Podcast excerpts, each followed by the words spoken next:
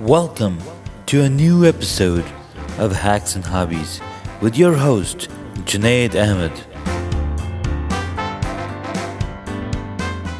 The last time we talked about honeybees and the biology of them, the colony, all that good stuff was some time ago. I just wanted to go back and refresh some memory that we might have forgotten, or you can go back and listen to the previous episodes. So, in this episode, I'm going to just do a little summary and then go further along uh, honeybee biology, honeybee maladies, and stuff like that. The development of the honeybee. There's four stages in the honeybee development. They start from an egg, they then become a larva after the third day, and then they're fed pollen. So yeah, those are the different development stages for a honeybee. I'm sure other insects have similar development stages. So there we have it.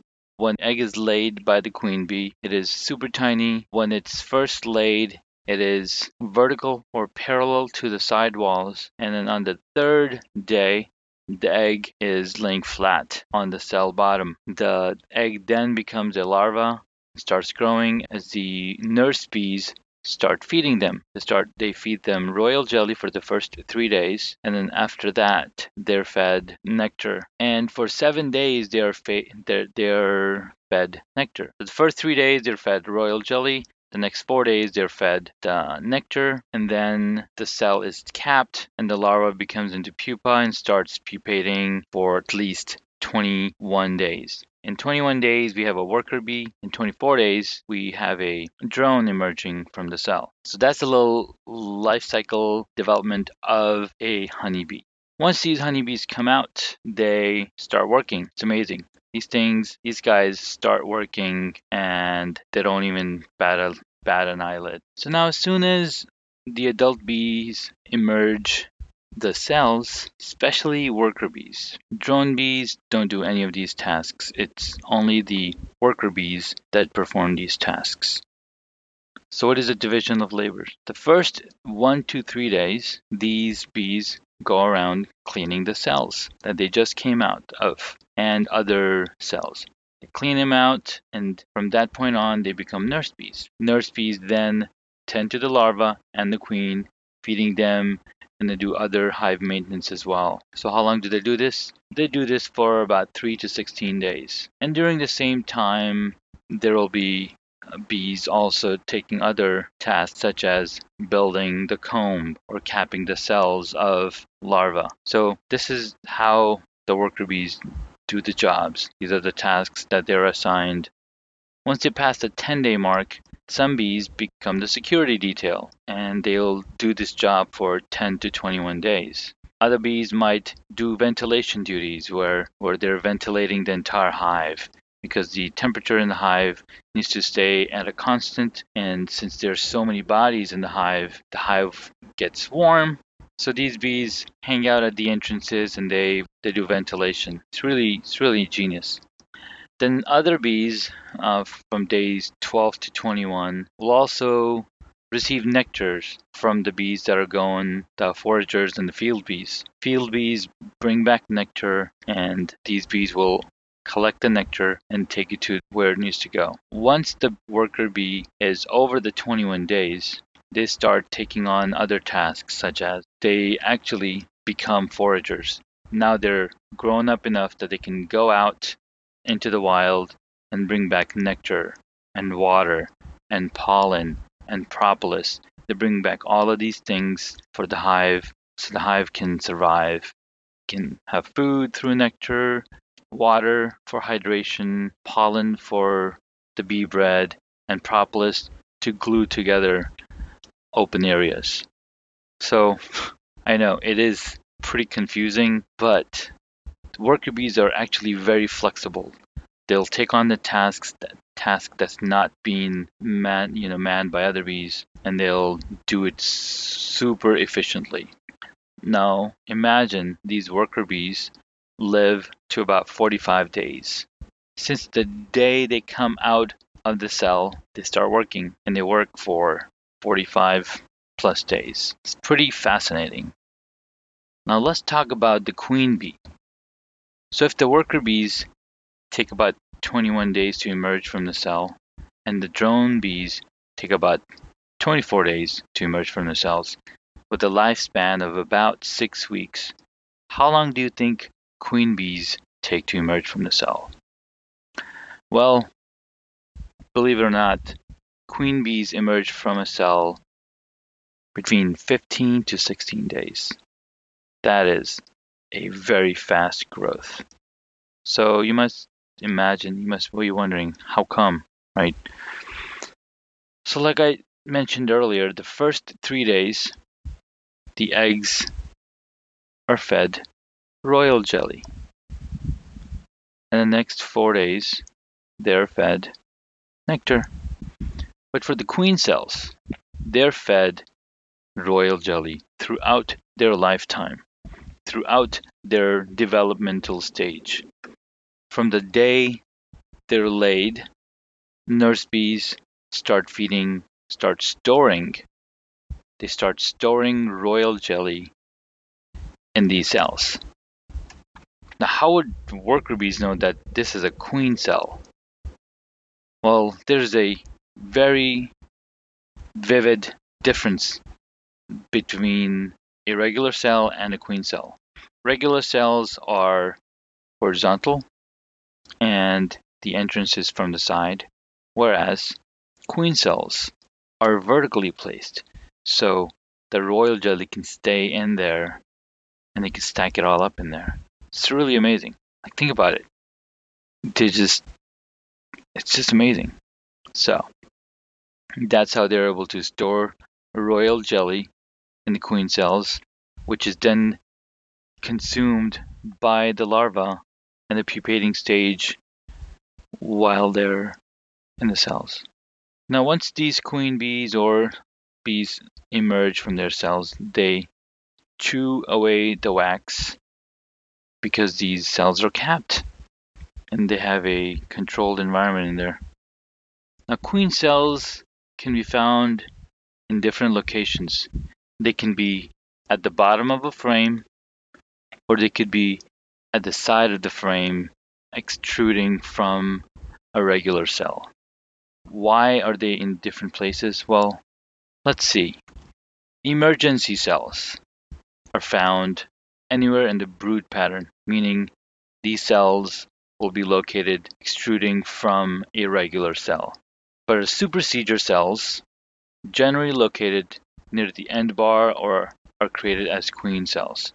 Now these are pre-planned, so they're placed on the bottom of the frame. They're like, yes, we're going to plan for a queen, so we're going to draw the cell in the proper area. Or a queen dies. There might even be swarm cells, which is again, the other worker bees will start laying eggs located at the side of the other cells. Pretty nice. Now sometimes when the queen is lost because they want to continue their uh, life cycle it's crazy. And once a worker bee starts laying eggs, they can no longer do other work or fly. So if you find uh, bad egg laying situation in your frames, you just dump those bees out because they're good for nothing now. So anyways, that's um a little bit about the queen queen bees and how they emerge. I probably talked about this in an earlier episode, but it's good to get a little bit of a refresher. Now that we know the bees' development cycle, how long it takes for them to be born and become adult bees and honeybees, their lifetime, or how long they live, let's take a look at something very, very important just like all living things have to deal with diseases, bees also have to deal with diseases and parasites. There's a lot of different ways that you can tell what's going on with bees. Some of the general parasites have been discovered and are treated for are the varroa mite. The varroa mite, not very fun. And the next one is the tracheal mite. Tracheal mite are even worse. So those are the common parasites that bees have to deal with or that can damage your colony. The next one up are viral diseases that these bees might have an issue with that can cause your colony to collapse. These viral problems could be the parasitic mite syndrome, bee paralysis, sac brood. Other diseases that are bacterial could be the American foul brood or AFB or the European foul brood or EFB. Then there's fungal problems such as chalk brood and nosema. Other conditions that bees might deal with are dysentery, chilled brood, or the colony collapse disorder. Some secondary pests that don't immediately affect the bees are the wax moth and the small hive beetle. I've seen these small hive beetles. They're tiny. They're not as small as the varroa mite, but they're stinky little buggers. So let's take a look at the varroa mite. The adult female varroa mite is visible to the naked eye. It's colored brown to reddish brown. They're about smaller than a millimeter. You can see them if you're very closely looking for them with your naked eye. Now, the varroa mite life cycle is a little bit different. Not as different, but this is how it goes. So the female varroa mite will enter the cell where there's a larva, a few days old larva, and they'll start feeding on the larva, start feeding on the larva body. Since bees cannot see the varroa mite, they will, as the time comes, they will seal up the, the cell. Now at this point, the larva is growing into a pupa. What do the varroa mites do? They also feed on the pupa. They'll feed on the body, and they'll mate inside the cell and lay eggs. They lay one egg every 30 hours. So they lay all these eggs, and now as the honeybee is pupating, when the adult female leaves the cell, it has varroa on their bodies. Yep, just like that. As they leave the cell, the varroa mite's hanging out on the back of the bee. And they'll then transfer from bee to bee.